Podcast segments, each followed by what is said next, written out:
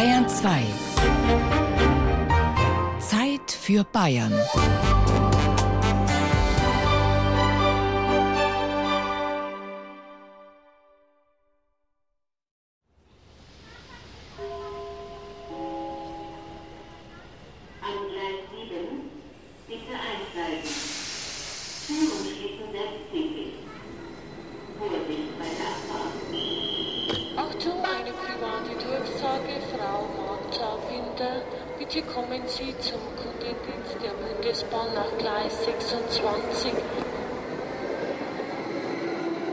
Es wäre interessant, wenn ich so eine Bahnhofgeschichte erzählen könnte, was da drin alles passiert ist. Wenn sich Leute getrennt haben, traurige Szenen, schöne Szenen, wenn sie wieder getroffen haben, alles ist in dem Bahnhof passiert. Es sind Transitorte, wo sehr verschiedene Menschen aufeinandertreffen. Man kommt an, man muss sich schnell orientieren oder man möchte sozusagen aufbrechen in andere Welten. Bahnhöfe erzählen natürlich viele Geschichten. Manche sind anrührend, wer kennt es nicht? Also das Taschentuch am Bahnhof und der Kuss. Erwin Baumgartner, erster Bürgermeister von Neumarkt Sankt Veit, einer oberbayerischen Kleinstadt zwischen Mühldorf und Landshut, und die Architektin Professor Doktor Elisabeth Merk, Stadtbaurätin in München, beschreiben die einzigartige Atmosphäre eines Bahnhofs. Seit es Bahnhöfe gibt, hat man sie als Symbol für die Moderne angesehen und als Symbol für die Reise des Lebens schlechthin. So geht es nun einmal auf der Reise hienieden. Einer nach dem anderen steigt aus und der Zug saust weiter, bis die Station kommt, wo man selber aussteigen muss. Der Dichter und Zeichner Wilhelm Busch lebte im neunzehnten Jahrhundert. Damals wurde die Eisenbahn erfunden. Sie veränderte das Erleben von Raum und Zeit. Sie brachte ein ungeheures Tempo in das Leben der Menschen. Nicht nur die Stationen der persönlichen Lebensreise, auch historische und politische Einschnitte sind mit dem Ort Bahnhof verknüpft. Wenn wir jetzt zum Beispiel in die jüngere Geschichte des Münchner Hauptbahnhofes schauen, hatten wir ja zweitausendfünfzehn mit den großen Flüchtlingsströmen einfach das Thema, dass an unserem Hauptbahnhof in München täglich zwischen eintausend und zweitausend Leute angekommen sind aus den Notregionen dieser Welt. Die Monate vorher war der Bahnhof schon komplett anders als zuvor, sagt Bettina Spahn, die Leiterin der Münchner Bahnhofsmission. Bahnhofsmissionen sind Seismographen für gesellschaftliche Nöte, auch unter Einheimischen. Fahrkarte verloren, Zug verpasst, das sind noch die geringsten Probleme. Immer mehr Gäste sind von Altersarmut betroffen und schleppen ein Bündel von Problemen mit sich herum. Menschen, die vorher wirklich so ganz unsichtbar irgendwo noch existiert haben in dieser Stadt und die uns aber irgendwie auch kennen und dann irgendwie auch den Weg zu uns suchen, auch so instinktiv mit dem Gefühl noch oder der Gewissheit, hier werde ich nicht weggeschickt und die helfen mir jetzt irgendwie noch. Also da ist überhaupt nichts mehr da an, an eigener Kraft oder Energie noch irgendwie was zu tun. Meter hoch stapelt sich das Brot in den Schränken, gestiftet von der Münchner Hofpfisterei. Tee- und Butterbrot, das gibt's hier kostenlos für alle. Auch das Wasser aus dem Spender am Eingang kostet nichts. Genauso wie die Toilette, die gerade im Bau ist, damit sich die, die kein Geld fürs Klo haben, nicht in die Büsche schlagen müssen. Die Suchtkranken und Obdachlosen zum Beispiel, die sich täglich am Bahnhof treffen. Also der Bahnhof ist mitten in der Stadt, so ein Ort, wo sich Anonymität und Begegnung so treffen kann. Also man ist für sich unterwegs, wird auch in Ruhe gelassen, kann aber auch selber entscheiden, ob man mit jemandem in Kontakt kommen will oder nicht. Und das ist, glaube ich, so genau dieser Schmelztiegel, den diese Menschen auch irgendwie für sich ganz gerne suchen oder auch brauchen. Bahnhöfe sind zwiespältige Orte. Sie spiegeln Fortschritt und Mobilität und die Nöte der Abgehängten und Entwurzelten. Sie sind Zeugen der Industrialisierung im neunzehnten Jahrhundert und erzählen vom schnellen Siegeszug der Technik.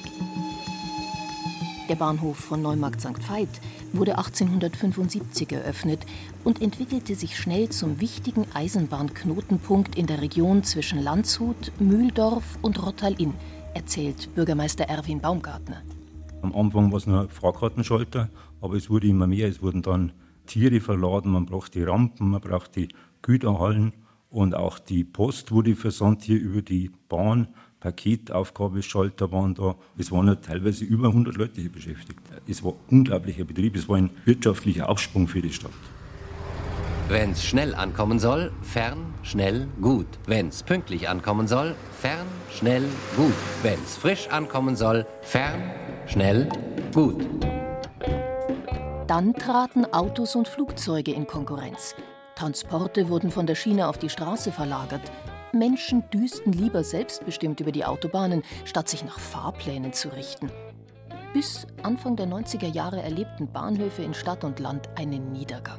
Es gibt sogar einen Film über den Magder Bahnhof, sprich eigentlich über die Rotthalbahn vom Bayerischen Rundfunk, unter dem Titel Unter unserem Himmel, wurde damals über unseren Bahnhof berichtet.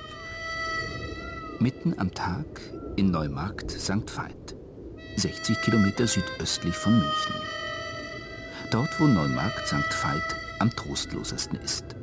Am Bahnhof. Oder was von ihm noch geblieben ist. Das Gebäude ist geschlossen. Wer hier strandet, muss stark sein. Wer hier weg will, geduldig. Wer jetzt hier aussteigt und Bahnhöfe liebt, wird entzückt sein. Renoviert steht er da, der Bahnhof. Ein typisches, langgestrecktes Industriegebäude des neunzehnten Jahrhunderts aus unverputzten roten Ziegelsteinen mit vielen Räumlichkeiten in beiden Stockwerken. Viel zu viele für den modernen Bahnbetrieb. Die Deutsche Bahn A G hat das Gebäude neunzehnhundertdreiundneunzig an die Stadt verkauft. Und die nutzt es jetzt für kulturelle Veranstaltungen. Als Kulturbahnhof.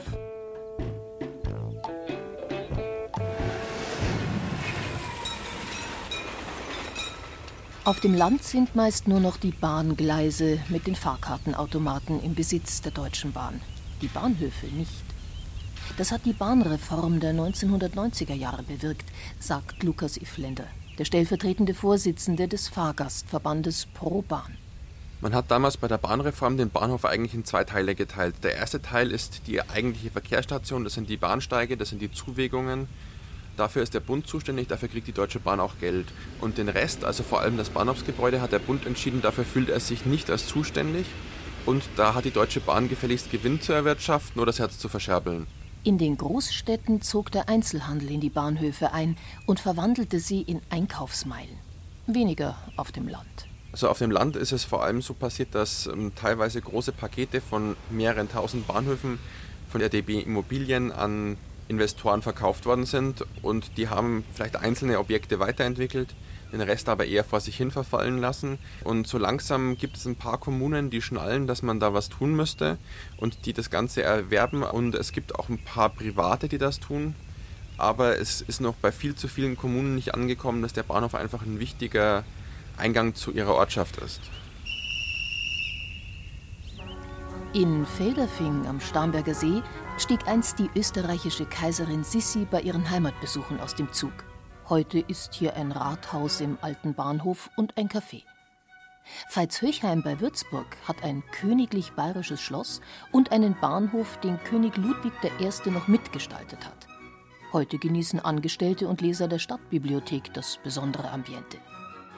All diese Projekte kosten viel Geld und bringen wenig ein. Der Bahnhof des Grenzorts Bayerisch Eisenstein ist ein Touristenmagnet wegen der Museen, die der Naturpark Bayerischer Wald hier untergebracht hat. Private Investoren betreiben den Bürgerbahnhof Landsberg am Lech. Doch immer noch gammeln Bahnhöfe in Bayern vor sich hin.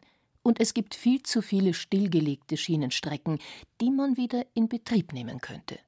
Da hält sich der Freistaat massiv zurück. Das entspricht unserer Meinung nach nicht der Gleichstellung der Lebensbedingungen zwischen ländlichem Raum und städtischem Raum. Ich liebe die Zeichen, die geheimnisvollen von Stunde und Fahrt, die Schreie und Geräusche, bunt und dumpf, die deutsam ineinander klingen. Jeder Bahnhof ist anders. Jeder reißt eine andere Ferne in sich hinein. So der Schriftsteller Stefan Zweig. Ein Bahnhof erzählt von der Stadt und der Landschaft, zu der er gehört. Er erzählt von seinen Aufgaben und von seiner Geschichte. Besonders eindrucksvoll fügt sich der Bahnhof des Touristenortes Oberstdorf im Allgäu in seine Umgebung ein. Hier ist Endstation für den I C E aus Hamburg. Und hier hat die Bahn mal richtig in einen Kleinstadtbahnhof investiert. zweitausendeins eröffnet, zweitausendsechs zum Bahnhof des Jahres gekürt, ist er das Lieblingsprojekt des Düsseldorfer Architekten und Städteplaners Professor Johannes Ringel. Das Hauptthema in Oberstdorf ist die Verschanzentournee und der Skisport. Für die Verschanzentournee kommen in wenigen Stunden fünfundzwanzigtausend Menschen an. Das muss man sich vorstellen, was so ein Bahnhof dann leisten muss. Frei von alpinem Kitsch wirkt der Bahnhof sehr modern, aber überhaupt nicht fremd. Die beiden Seiten des geneigten Daches laufen auf einen Winkel zu und erinnern an das natürliche Auf und Ab in den Bergen. Am Anfang hatten wir sogar über ein gerades Dach gesprochen. Und da habe ich richtig gekämpft. Ich habe gesagt, könnte ein Oberstdorf kein gerades Dach machen. Da liegen dann vielleicht drei Meter Schnee drauf. Also in den Bergen und Oberstdorf muss man doch geneigte Dächer bauen, wo der Schnee auch dann abrutschen kann. Freiliegende Dachbalken, große Wandflächen aus Lärchenholz, das mit den Jahren altert, vermitteln die vertraute Wärme lokaler Bautraditionen. Doch ebenso imposant darf sich die Technik in Szene setzen. Große Glasflächen lassen viel Licht in die Bahnhofshalle und legen den Blick auf die Gleise frei. Wenn der I C E aus Hamburg an der Endstation Oberstdorf ankommt, könnte man ihn, wäre die Scheibe nicht dazwischen, mit Handschlag begrüßen. Der steht fast in der Halle. Da steht wirklich ein riesengroßer Zug mit seinem Gesicht hier direkt vorm Fenster. Hallo. Den Bahnhofsturm hat Johannes Ringel nicht oben aufs Dach gestellt, sondern neben das Gebäude, als wäre es ein Besucher. Er hat nur die eine Funktion, die Bahnhofsuhr zu tragen. Denn ohne Uhr ist ein Bahnhof kein Bahnhof. Man kann von ganz weit her gucken, das ist ja ein flacher Ort, dass an diesem Turm der Bahnhof ist. Ein Bahnhof ist mehr als ein technisches Zweckgebäude. Er ist das Portal einer Stadt. Er gibt Orientierung, er öffnet die Stadt zur Welt, er begrüßt und verabschiedet die Reisenden, er bleibt im Gedächtnis. Wenn Sie aus einer Stadt wie München weg sind, erinnern Sie sich an die Frauenkirche und an die Residenz und übrigens auch an den Bahnhof, ob man den schön findet oder nicht. Aber er ist auf jeden Fall ein sehr, sehr beeindruckendes Gebäude, das man so schnell nicht vergisst als Reisender. Die Bahnhöfe der frühen Nachkriegszeit, die folgten in den kriegszerstörten Städten halt eben diesem, diesem einfach sehr technischen und notwendigen Anspruch, dass Abläufe funktionieren mussten, musste ja schnell der Bahnhof da wieder hingestellt werden. Nach den Zerstörungen des Krieges. Doch jetzt ist die Zeit des Münchner Hauptbahnhofs abgelaufen. Die Abrissarbeiten haben begonnen.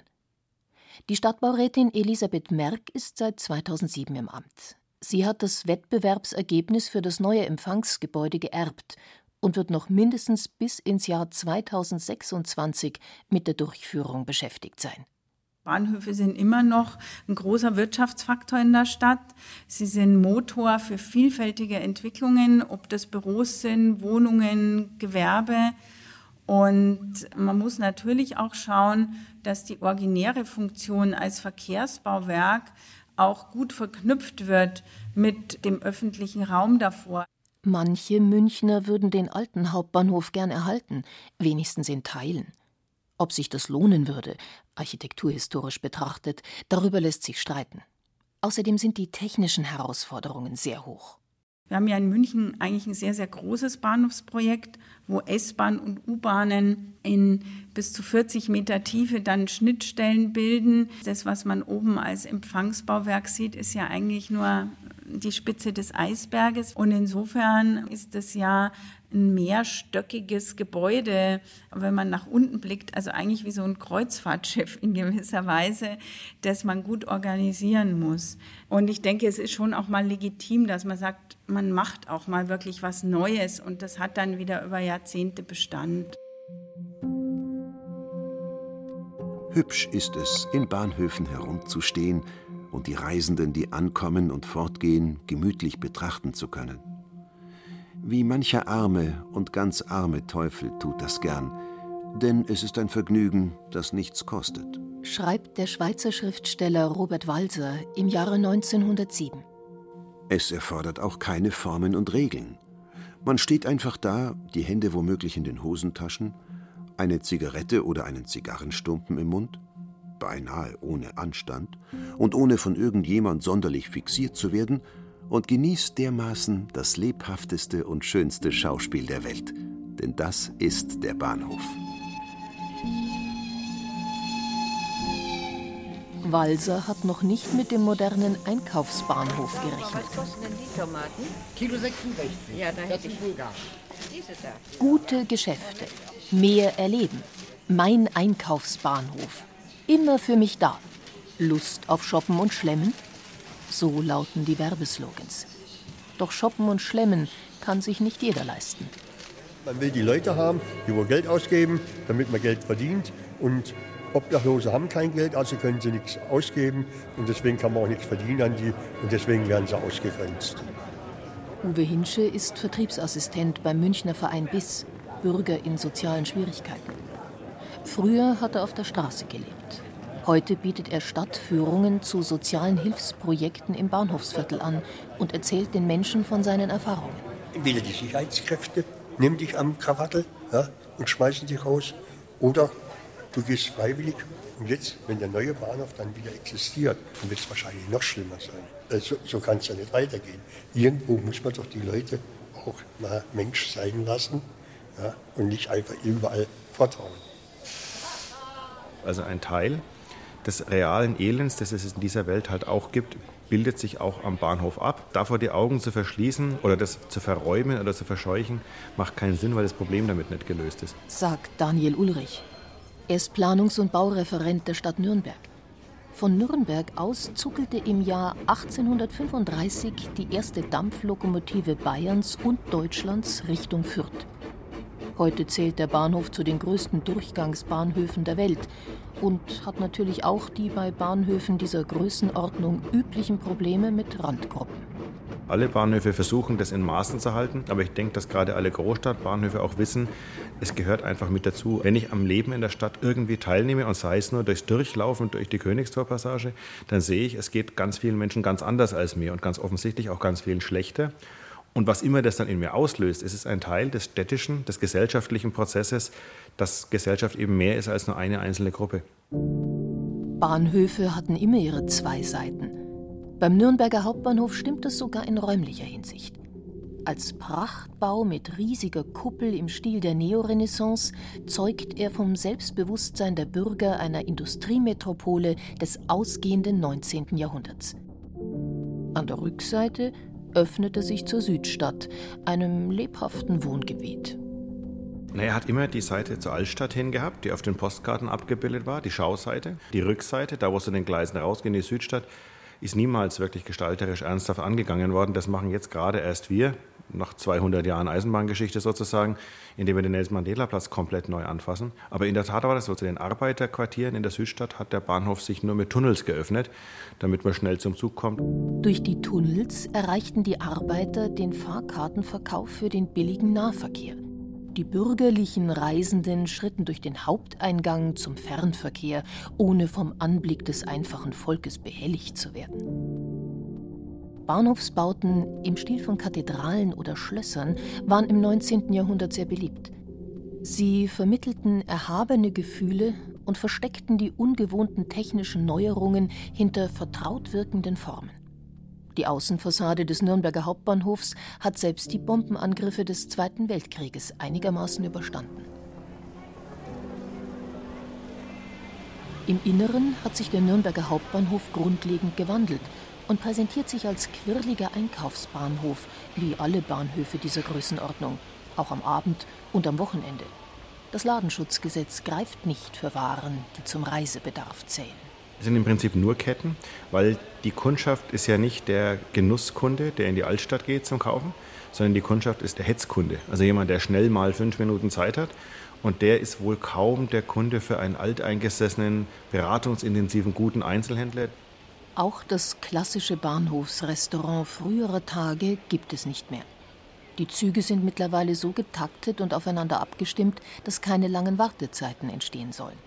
Da reicht der Döner, der Burger, die Pizza, das Sushi im Stehen.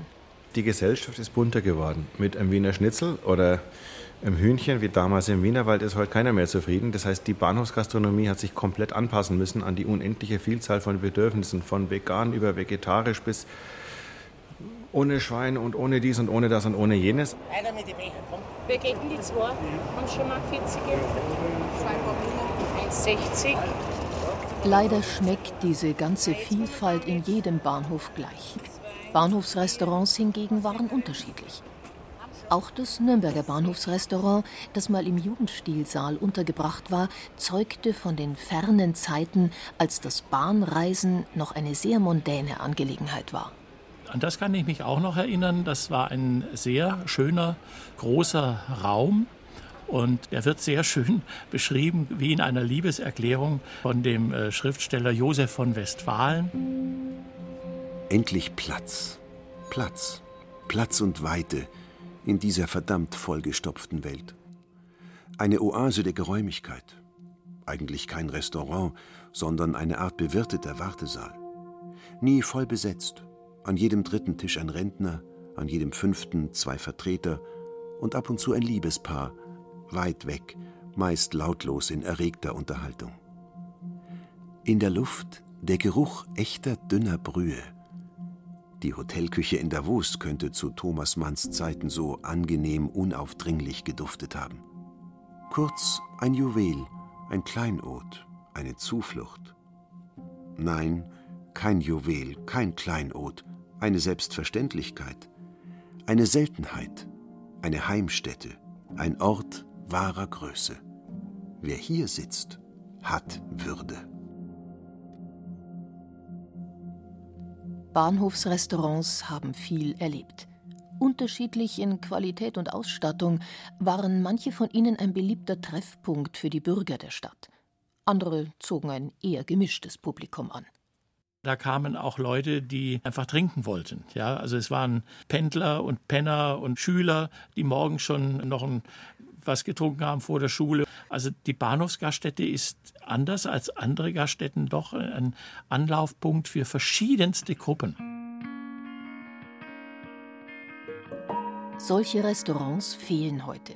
In der Umgebung der schicken Großstadtbahnhöfe stellen sich auch die Hotels und Restaurants auf zahlungskräftige Geschäftsreisende ein. Da ist kein Platz mehr für die dunklen, kleinen Kneipen, die typischen bayerischen Borzen, in denen sich die Trinker früher getroffen haben. Also stehen sie auf den Bahnhofsvorplätzen herum. Es gibt schon Ärger und natürlich kommen auch Delikte vor. Die reine Präsenz an sich ist ja noch keine Ordnungswidrigkeit. Es ist einfach so, das gehört auch zu dem Bild einer Großstadt dazu, dass man Menschen begegnet, wo die Problematik in deren Leben einfach sichtbar ist. Alkoholverbote und verstärkte Kontrollen sollen die Zahl der Delikte im Hauptbahnhof senken. Laut Polizeibericht gelingt das auch. Doch die Leute gehen dann in andere Stadtteile, wo das Umfeld sie noch schlechter erträgt. Und Betreuungsangebote fehlen, sagen Bettina Spahn und ihre Kollegin Barbara Thoma, die Leiterinnen der Bahnhofsmission München.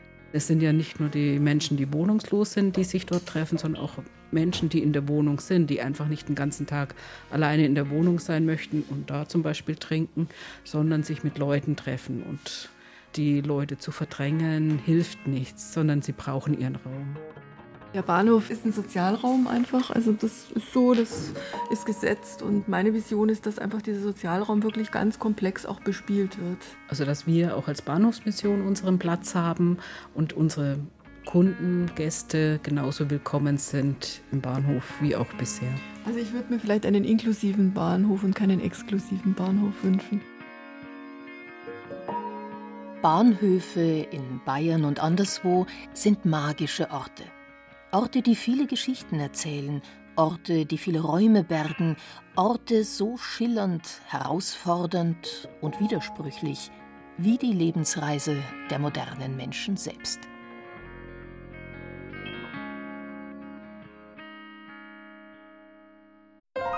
Wenn Ihnen dieser Podcast gefallen hat, dann gefällt Ihnen vielleicht auch Mythos Bayern. Der Bayern zwei Podcast zur Landesausstellung zweitausendachtzehn mit Gerald Huber. Mythos Bayern finden Sie unter bayern zwei punkt de slash podcast und überall, wo es Podcasts gibt.